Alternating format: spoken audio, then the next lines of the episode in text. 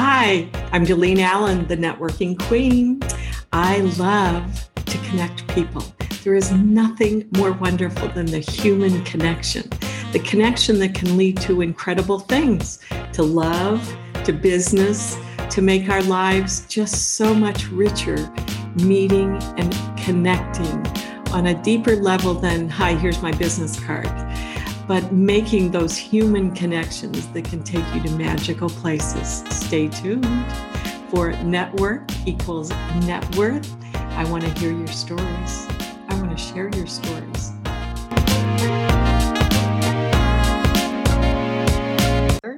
Okay. So Good afternoon, Delene Allen. Network equals net worth. I want to introduce you to one woman who I so admire, Lisa Drader Murphy. Canadian designer Lisa Drader Murphy is president and sole owner of the Lisa Drader Murphy brand. Hollywood and Luminaries editor international for Story of Fashion magazine and a sought after professional public speaker who does an amazing job. A Progress Club Women of Excellence Award winner in the category of Innovator Entrepreneur. Drader Murphy has also been awarded Atlantic Business Magazine's Top 50 CEO Award for two consecutive years. After graduating in 1990 from Form and Function Design Academy in Calgary at the top of her class, Lisa went on to design numerous products for a variety of sectors, including performance wear clothing, ladies ready to wear, active wear, and children's clothing, and has contributed to the styling and outfitting of for a number of film and television productions. Lisa has held position as head of design and director of design and product development for major Canadian manufacturers of technical apparel and has consulted extensively as an independent specialist in the design of technical industrial performance clothing. Her first in her first independent label Turbine was established in January of 1997 after designer Lisa discovered a stock of high end vintage tailoring wool in the warehouse of an employer.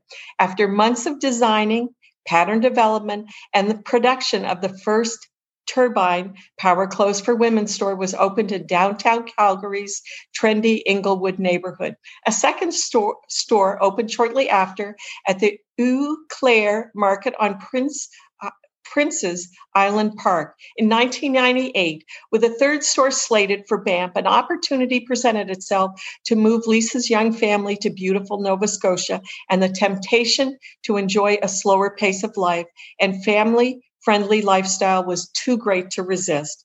And we were lucky that she picked Nova Scotia. In 2015, Lisa rebranded her iconic turbine label to Lisa Drader Murphy, further establishing herself as a luxury brand, luxury designer label. Her corporation is a vertical operation where Lisa Drader Murphy, as owner and designer, is hands on in every aspect of the business.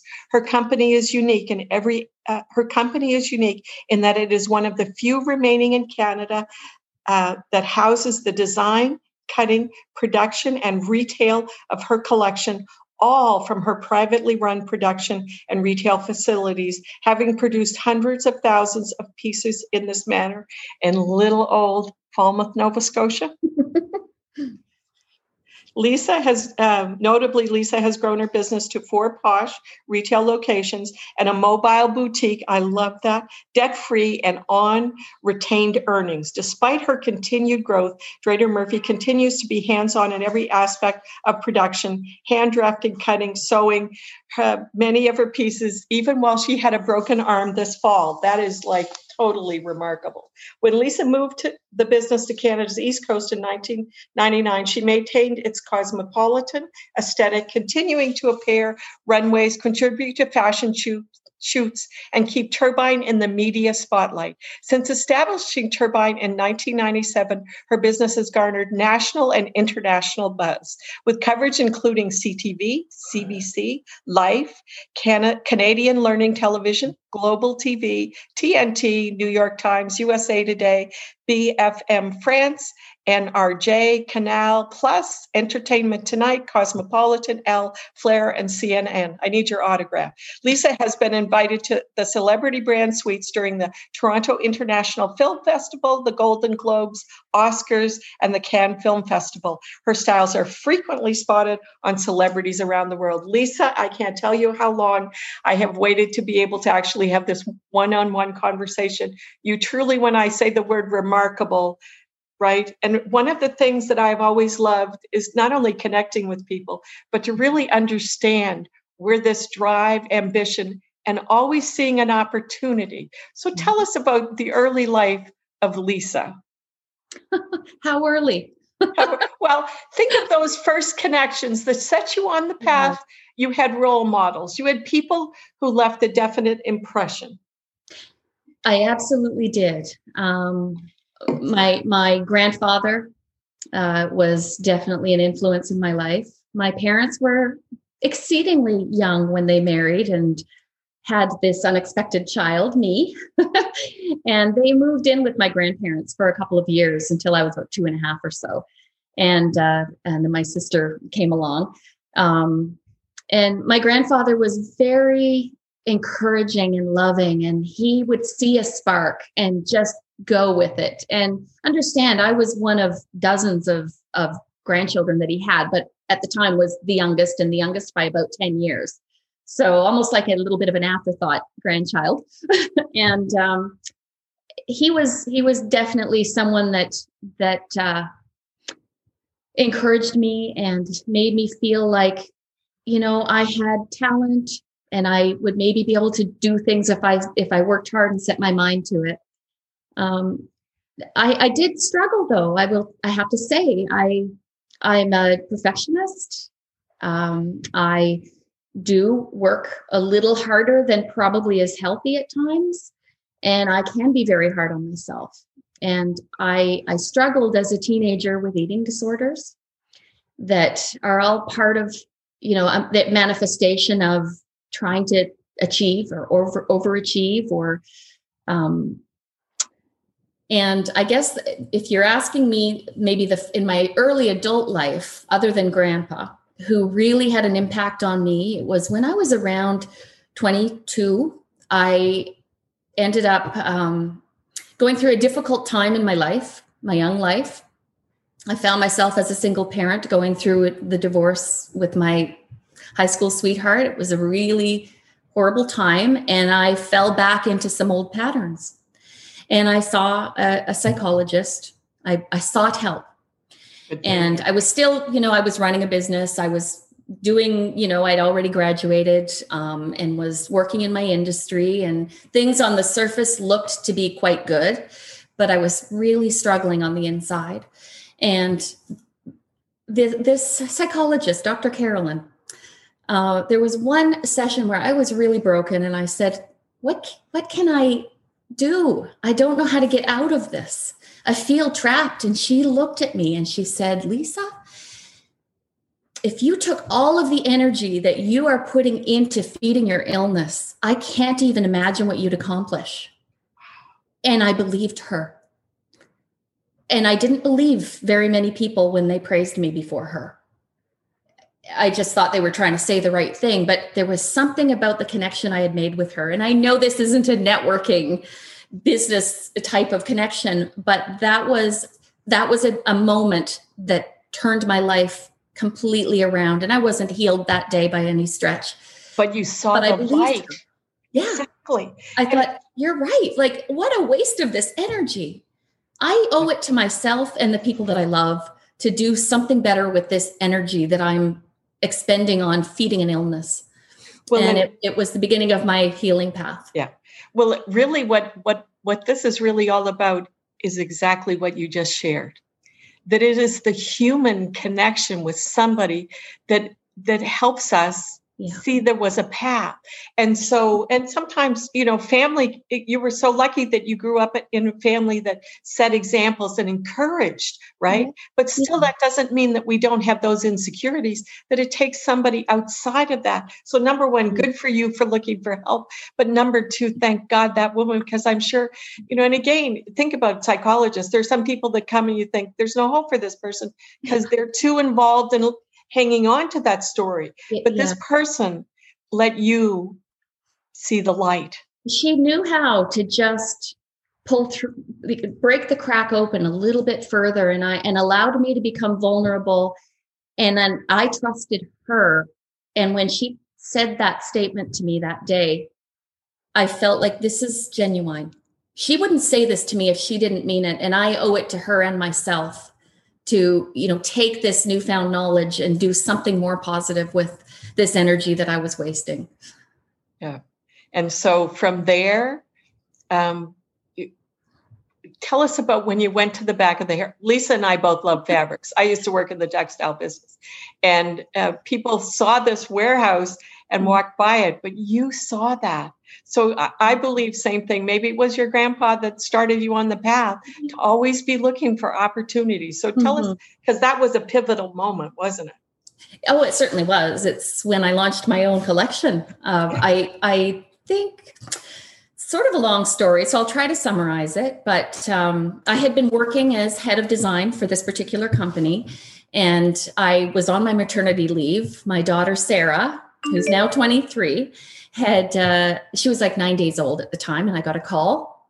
Yeah, and I was told that my my maternity leave replacement was just not working out, and that they really needed me to come back. And I said, "Are you kidding? Like, really? She's nine days old, and we just moved into a new house, and I was trying to unpack and." recovering and all of that and uh, they said yeah yeah yeah we, we really need you to come back like bring the baby and i went okay. so I set up a nursery in the in my office there, and I had little signs on the door, you know, breast mating in process, and and uh, you know, baby sleeping, knock gently, uh, that kind of thing. And um, I used to take her for a little walk every afternoon to try to settle her down so she'd have her two or three hours sleep and then we could have meetings and other things would happen and uh, one day while I was walking her through the production facility, uh, there's nothing like the whir of 300 industrial sewing machines for white noise to put a baby to sleep. I highly recommend it. Not that accessible, really, but if you happen to come across it and you have a tiny baby, best. Um, I was walking through the, the production facility and I went to a, a warehouse that was at the very back of the plant that had was sort of annexed off of the, the facility and I thought, oh, I'm, I'm back here. I might as well poke around. And I went in and I found this incredible fabric. Now, keep in mind, you, it didn't like fireworks didn't go off. It was most of it was wrapped in dingy, dusty plastic. And but I was so curious, like, why is this here? And what is it? Because we're not using this in production. I'd already been there for a few years and I I, you know, hadn't ever seen it before. And it was gorgeous Harris tweeds and high quality wool, uh, um, tailoring wool, mainly men's suiting and that that sort of thing. And I went and I asked my uh, my boss.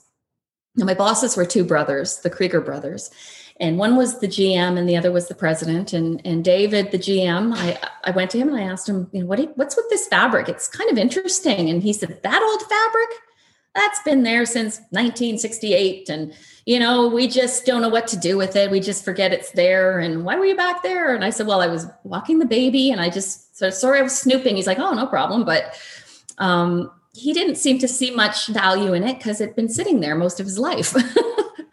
and uh, so he, I, I asked him if I could play with it. And he goes, whatever you want, just yeah, go for it. So I pulled a couple of the girls off of the um, sample making line and we whipped up about maybe a dozen outfits and they were they were suits with little tailored jackets and pencil skirts and jumpsuits and rompers and uh, winter a couple winter coats and that kind of thing uh, we did a couple tailored shirts crisp cotton tailored shirts that were really a mainstay in the collection for quite some time and uh, went to the boardroom at lunchtime after these were completed. And um, I said, I have a surprise for you all. And management went in, and the, the Krieger brothers came in, and I brought my my girls off the sewing floor, and they were they doubled as models. They're very versatile, and they uh, modeled the clothes, and uh, everybody was kind of like blown away. I still remember Henry, the uh, president, saying that that blue fabric. I remember when dad made himself a leisure suit in that in 1970. And, like, and now it was like a pretty little suit for a woman. And he said, I would never have pictured that. What else can you do? And I, I said, Oh my gosh, we can do so many cool and interesting things. And uh, and that's kind of how it started. And, there's a lot more to the story, but I don't want to ramble. oh yeah, but but here's the thing. As you had said, there were other people that worked in this company doing what you did prior to you coming. They walked yeah. back, never saw the opportunity. You yeah. saw the opportunity. But more important, the fact that the of the two brothers, there was encouragement. There was. I mean, at, at times encouragement is almost an exaggeration. I think they humored me a lot as well. which can be encouraging. well, but also think of this you were cleaning out that warehouse, more room to stock something else that might turn over and make some money because this was how long had that been sitting there? A long time. Yeah. But like 40 years.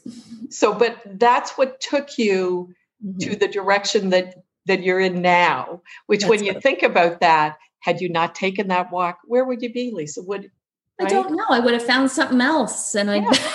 yeah. Well, and and certainly, I I believe you definitely would have found all kinds of amazing things. But look at what you have done. So mm-hmm. then, um, bring us to how the trip to Nova Scotia. Number one, you're married to a maritimer. We never stay home. So you're yeah. from Grande Prairie, Alberta. And did did you meet in Calgary or Grande Prairie? Where'd you meet? In Calgary. So in Calgary. I lived in. I moved to Calgary when I was 18. Okay. And uh, my husband Carrie had been living there too, and and we met in um, '95, and he always talked about the Maritimes. In fact, here's a funny little story. Uh, one of our first, actually, it was our first date. We were walking through downtown Calgary and we'd gone to a coffee shop and the streets were kind of getting a little quieter evening and we decided to go for another walk and uh, there was a gentleman walking towards us and he nodded and he said hello. And i and carrie said hello. And i i said oh do you know that gentleman? He goes oh no he's obviously a maritimer though. Like, what just happened? Like, like they knew each other but they didn't know each other. Exactly. But yeah and i thought that's kind of neat. Like i didn't know much about the maritimes at the time. So so now, had you summered here? Like, had you come back and visited after you and your husband got together? Uh, we came to visit a couple of times. Um, we came.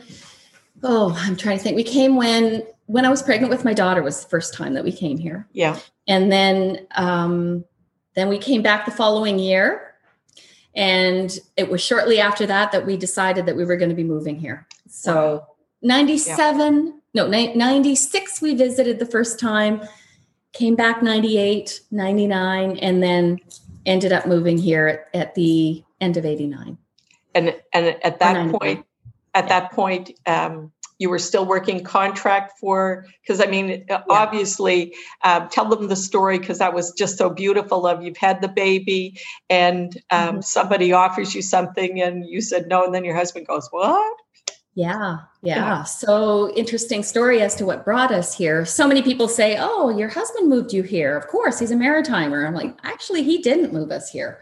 I moved him here, and um, I had been consulting, so I had really worked my way um, up, I, I, suppose, in the technical industrial field, and um, left the company, but worked as a contractor for the company that I had been working for, and started working for other com- companies as well. And uh, I consulted actually to every company in Canada that did technical industrial apparel uh, at, at, one point or another during an eight year span.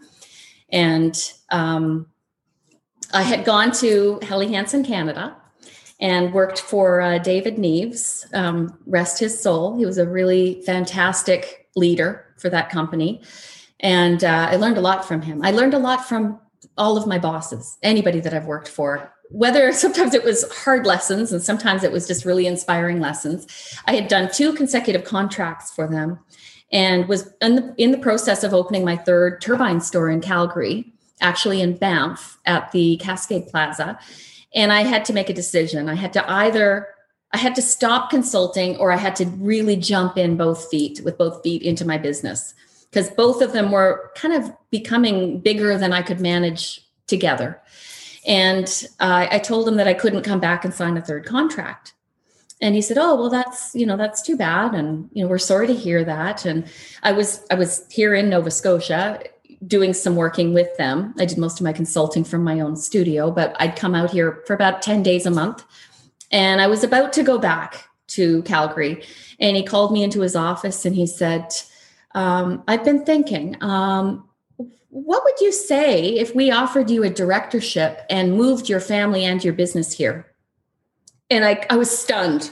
I, I'd never heard an offer like this before. You know, I, I was only 27 years old. It's not like a, you know, it, it's just seemed overwhelming. It was something that had never crossed my mind as even a possibility. And I said, no, I'm, I'm really sorry. I can't. I'm signing a, my third lease like next week. I have a I have so much going on. I was industry expert on an international television show as well. We were doing we just launched our our cosmetic line, Turbine Cosmetics, and I was doing we were doing makeovers on breakfast television, you know, like in the green room at 3 a.m. because everything was nothing was pre-recorded then. And um, I said no. Well, I went home and Carrie picked me up at the airport and this is we didn't have cell phones. Like i hardly communicated with him in the in the journey home. And then he picked me up and he said so how did it go? Did you tell them that you know you can't do the consulting anymore? You've got to focus on your business? And i said i said yeah i did but you'll never believe what happened. And he said what? I said well they offered me a directorship. They want to move our family there. They, they'll even move my business my whole studio all my equipment you name it. And he said well what did you say I said, I said no. Like it was a hard decision to to give up the consulting in the first place. And he said, Can you call them back? I, I was like, oh no. We're going to start this conversation, this debate, this discussion all over again from scratch. And he, then he said, You know, Lisa, Maritimers work for years, decades to get home. They'll, I know people who have applied for jobs for 20 years just so they could get back to the Maritimes. And you've been handed this? Like, we need to talk about this. And I went, okay. so the rest is history. Here we are. So, so I, so, I kept. So, Alan Marshall and Associates, do you lie awake at night wondering how you will ever get your debt paid back? before you retire? Marianne Marriott is a licensed insolvency trustee with Alan Marshall and Associates. She can act as your go-between between you and your creditors and negotiate a repayment plan to pay back your debt without interest over a 5-year period through a consumer proposal. Contact her to find out if this is the best solution for you. You can email her at marianne at wecanhelp.ca. Alan Marshall and Associates. I kept two of my stores open. I halted the negotiation in Banff um, and then eventually con- conglomerated them into one store and did try to keep up with everything f- remotely doing the production being a director at a company you know running a household and reestablishing a, a new social environment and all of that. It was quite overwhelming.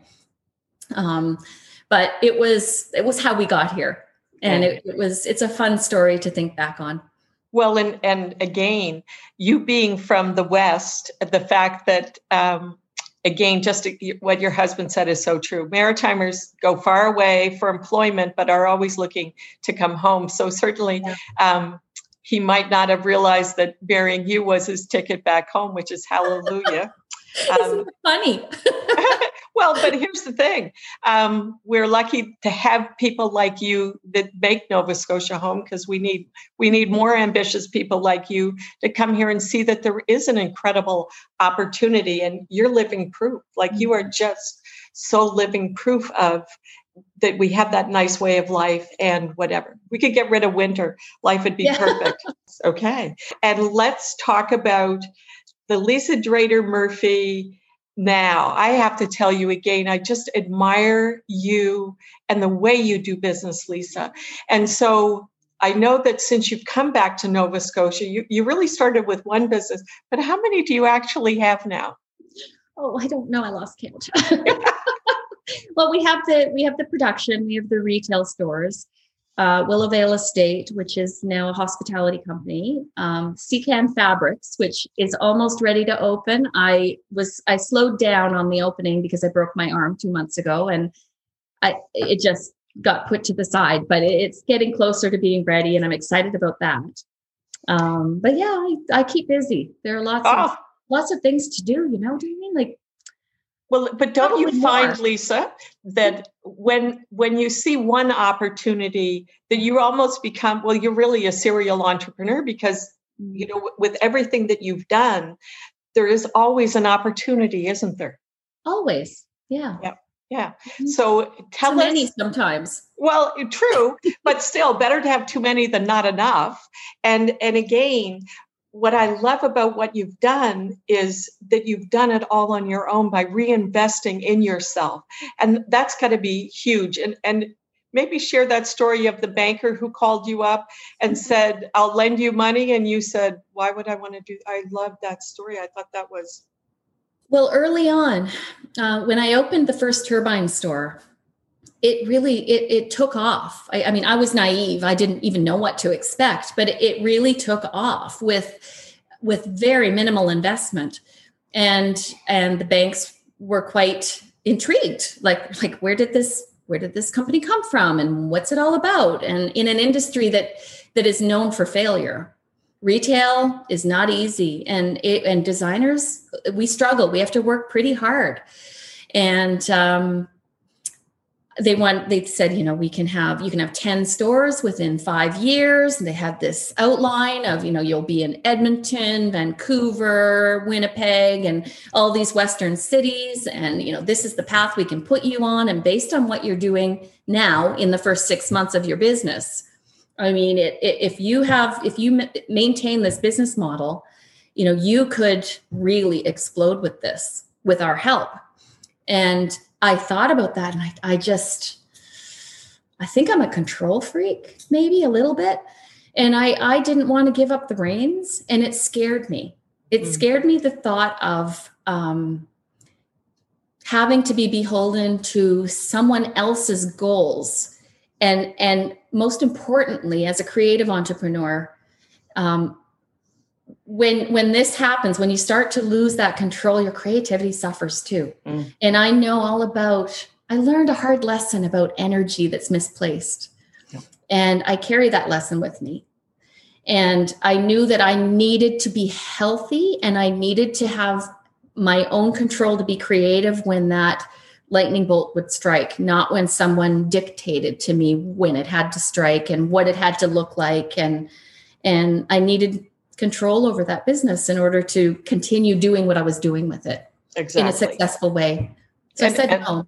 And and here's the thing that I think for many women, and you likely see this because I know you're so kind and mentor so many people, as as many women and really entrepreneurs in general, taking those risks. But here's the other part that you, you knew really the path that you were on and you really didn't need them, which sure is a great position to be in, that what they were offering did not align with, and again, that's going back to that energy, feeling, you know, yeah.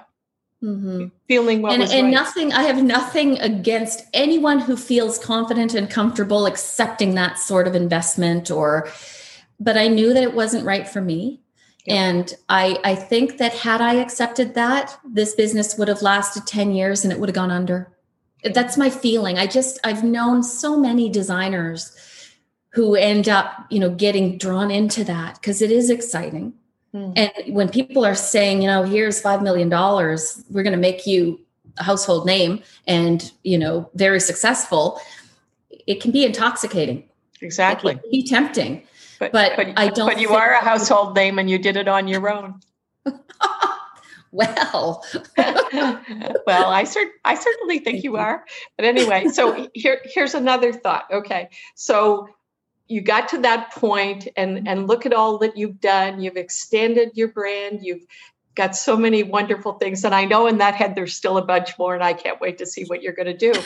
But let's talk a little minute about march of 2020 Yes. And you have one of the most, you're always so positive on social media. You talk about challenges, but you do it in the most positive way I've ever seen. You you did something not that long ago about how how do you do with nasty customers when you try as much kindness? And the funny thing about the world is some people, you know, you want to go hurt people, hurt people, but you still look to always be trying to do what's right for everybody, but some people you just can't please.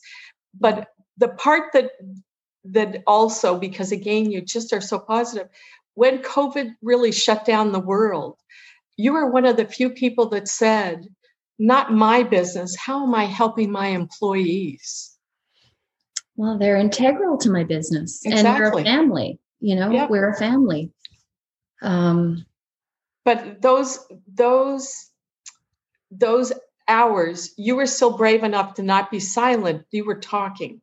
And in your talking, did somebody say masks to you? Because I, I, you know, here in Nova Scotia, you were one of the first people. And what I also loved was not only was it a mask, but it was going to be a good looking mask. well, that was kind of a happy accident because the fabric that I deemed the safest and still stand by happened to be fabric that was going to be an entire spring collection um, the most expensive fabric that I had. Uh, I could have done it a lot cheaper, but I this is what I felt um, was going to be the safest, most effective. Um, yeah, I I just I, I wanted to keep people going. I wanted to keep all of us going. I, I didn't know what what was going to happen.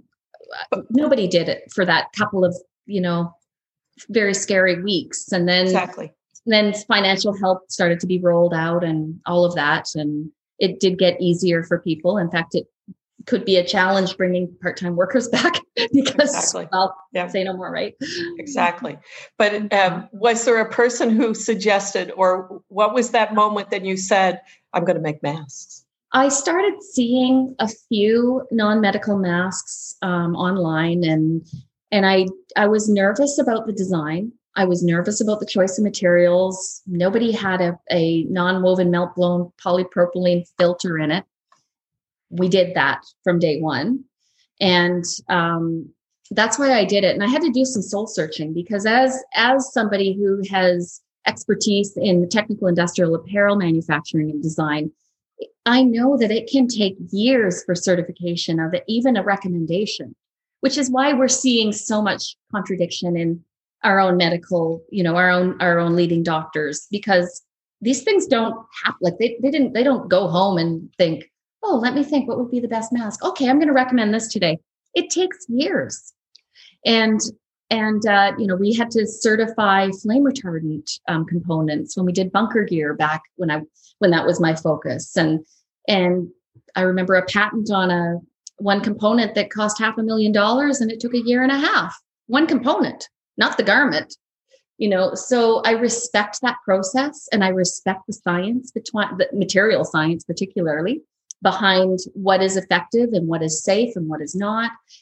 And i i kind of i had a, a soul searching moment and i decided i'm going to do this because i think it's safer than what i'm seeing and i'll just keep doing research and i'll keep working towards um, you know something that i know is is going to become a recommendation down the road eventually. And well, it, that's why and we've done 41000 and counting. And we've shipped is. all over everywhere across this country. We've shipped to europe we have shipped to the us um, but it, but it was interesting because every province and territory in that first week we were shipping to. It was pretty intense. 41000 yeah that is that that is just totally amazing, isn't it? Now, and and again, with that technical background that maybe you hadn't used in a while, mm. suddenly was there, and yeah, because yours are. As I said, I think I, I made a post about that when I introduced them. I said I exercised a muscle that hasn't been exercised in a while but it's interesting you know you yeah. get back into it and your mind starts working from that technical um, perspective and yeah it was um, yeah it was a good challenge but it was under a lot of duress and it was a very stressful time for for me and my team i mean i i remember um, about for about six or seven weeks i got up every morning at 6 a.m i started sewing my staff would arrive at 10 they would leave at six. I would work till midnight. Then I would go to, to bed and open up my computer and respond to hundreds of Facebook messages, emails, LinkedIn messages, messages on my on my Instagram. Like people were just clamoring to get these masks and to find out how soon they could happen in their hand. Yep. And so that would usually take me a couple of hours and then I would be up at 6 and doing the same thing all over again. I was exhausted. Yeah. Um, but, you were making a difference, such a huge difference. Well, it seemed to it. I, I think it, it was. I think that that there was. Um, it gave some. I'm not sure how to say it. I think people needed the people who were looking for masks in those early days were very afraid and didn't understand enough about this virus and you know and i i get these heartwarming sad messages like there there was one um, there was actually a seniors home in calgary that one of my clients had been that her mother was in and she messaged me and she said i am i'm so scared. And you know and the people that go visit her and this is far long before they locked down any of these seniors homes right at the very beginning. And there had been an outbreak and she wanted those masks there and i we expedited them and it still took about two weeks because the postal service was completely inundated um, but just hearing hearing people's stories and um, and I, I do i take in the emotion of other people. I think that's something i learned about myself in therapy years ago. So it, it was very hard. It was very very stressful. And there was there will be people who criticized and there were people who attacked the idea that I was making masks, and then the idea that I was suggesting put a polypropylene filter in it. And like it was like, and then there were people who complained or argued that I was selling out by making masks and fear mongering. And I'm like, and that's none of the none of the above. Exactly. But you gave uh, you gave people hope at a time when that's exactly what they needed lisa but but again the caring aspect of how am i keeping my staff on what can i do that again opportunity and solution that there's always a silver lining if we look for it that's the only thing that really drives me kind of crazy about social media instead of somebody seeing number one three layers you knew right then what a lot of people are only starting to talk about now because of your research but the fact that you were giving people some hope right? Yeah. I, I guess. I mean, everyone was afraid, and us included. Yeah. You know, we're we're starting to learn more, and we are getting. You know, it's become a new normal, and we're recognizing that these protocols. Most of us are recognizing that these protocols are important for for the the health of ourselves, our families, our businesses, our province. Yeah, yeah. And you know, it's less fear now. yeah But um, there was a lot of fear. There was yeah. a lot of fear well, we're we're coming out the other end, and those masks are going to last a nice long time. So that's the other part about not, you know, the disposal ones are great, but they're ending up at landfill, whereas yours are going to last for as long as we may need them, which who knows how long that is. So at this particular point, you've come out of this. You're back to designing, even though you were doing that with a broken arm. Um, what do you see because I, I, know in there is there somebody lately or something that you're kind of going in another direction uh, again because maybe a connection you've made through all of this was there some day that somebody kind of went hmm, lisa what about this and you go oh. since covid started or yeah or um, no, I just I'm just always thinking like I you know we're I, I diversify. I know that um, at, I've, I've run a vertical operation for a reason so that I'm lowering my risk. You know, if I own the supply chain, which I was very fortunate to be able to to turn on a dime and pivot when COVID hit because I within 24 hours we were cutting 10,000 face masks. So, you know, most designers don't own their supply chain. You know, designers that actually produce volume. They're they're, you know, it's one thing to be a an independent um, you know, home-based business designer who does custom work or small lot runs and that kind of thing they were able to keep their sewing machine going and sit there and make masks. But most designers who distribute don't have anything to do with their own production. It's all subcontracted. And, you know, we've looked at those opportunities in the past and I decided against it. I liked the control of knowing that this part, you know, was in my back pocket. Exactly. So, um, but in terms of since covid finding any other i mean i just want to keep growing what i've what i've grown one thing you know we had to close our stores for a time and uh, that was really scary we kept shipping face masks and and also online orders we were selling clothing too not just masks and um willowvale estate we had received we, we were completely booked with mainly international travelers. We had been getting a lot of people coming from the UK and the Eastern Seaboard, New York, Western Canada, and not so many locals. A few few times we get locals, but they started canceling because they couldn't travel. And I booked up almost instantly again with staycationers. And we had the busiest season that we've had in the past four years that we've run this hospitality division.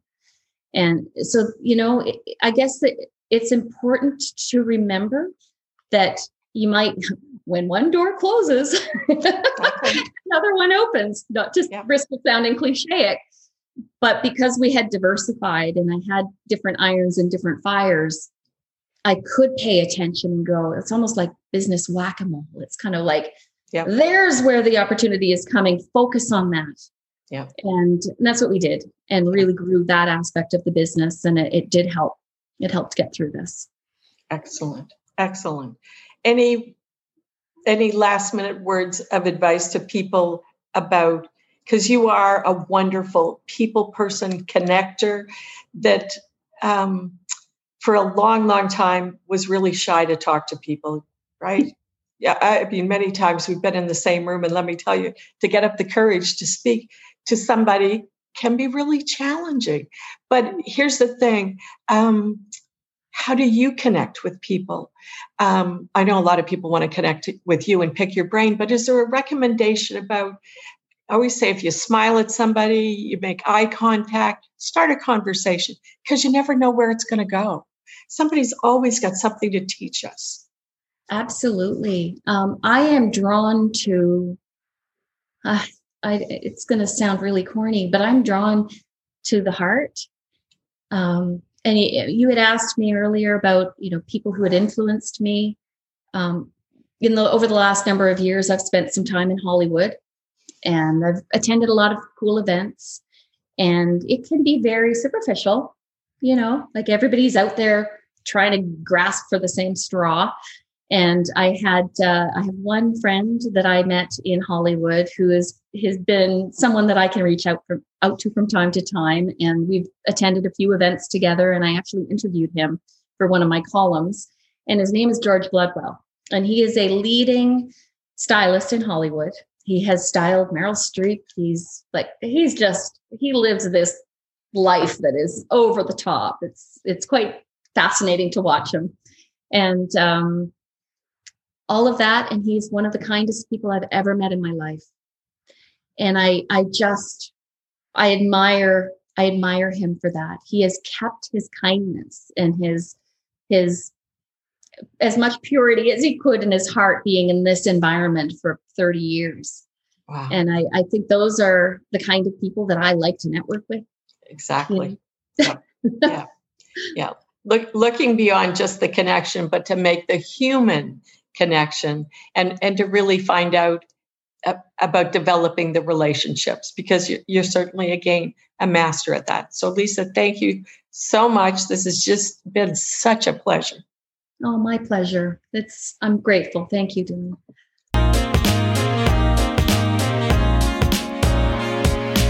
Thanks so much for listening. What'd you like best about today's conversations and the connections that lead to miraculous outcomes? Leave a review. We would love to hear from you. We'd love to share your story too. So why not touch base with Delene Allen on Instagram and we'll keep the conversations going.